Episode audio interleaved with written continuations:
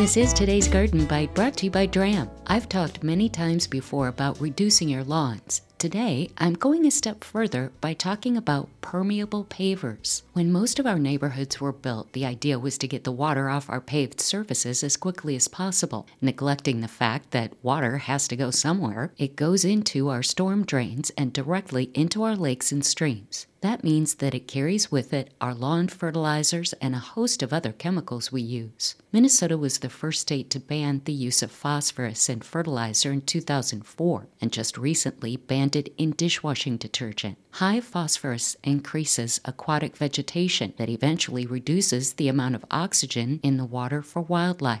Okay, that said, what are some options for the homeowner to implement? Permeable pavers have been on the market for quite some time in commercial building and are now hitting their stride with homeowners. These pavers allow water with its pollutants to soak into the soil where microbes literally eat the contaminants, including oil from our cars, nitrogen from fertilizers, and phosphorus from agricultural products that have not been banned. Not only do permeable pavers keep our lakes and streams cleaner, but they also replenish our aquifers. They're more expensive for now, but can really add to the look of your landscape, as well as make a difference in runoff. I have a lot more information on gardenbite.com from the Minnesota and Wisconsin DNRs. Find Garden Bite on Facebook, Twitter, Instagram, and YouTube too. Concerned about our planet? Dramm introduces Dramatic Organic Fertilizer with Kelp. Earth friendly, their fertilizer is made with fish scraps that otherwise fill landfills. Dramatic Organic Fertilizer with Kelp delivers dramatic results on vegetables, flowers, and fruits. Purchase Dramm at your local independent garden center or online. That's today's Garden Bite. I'm Terry Knight.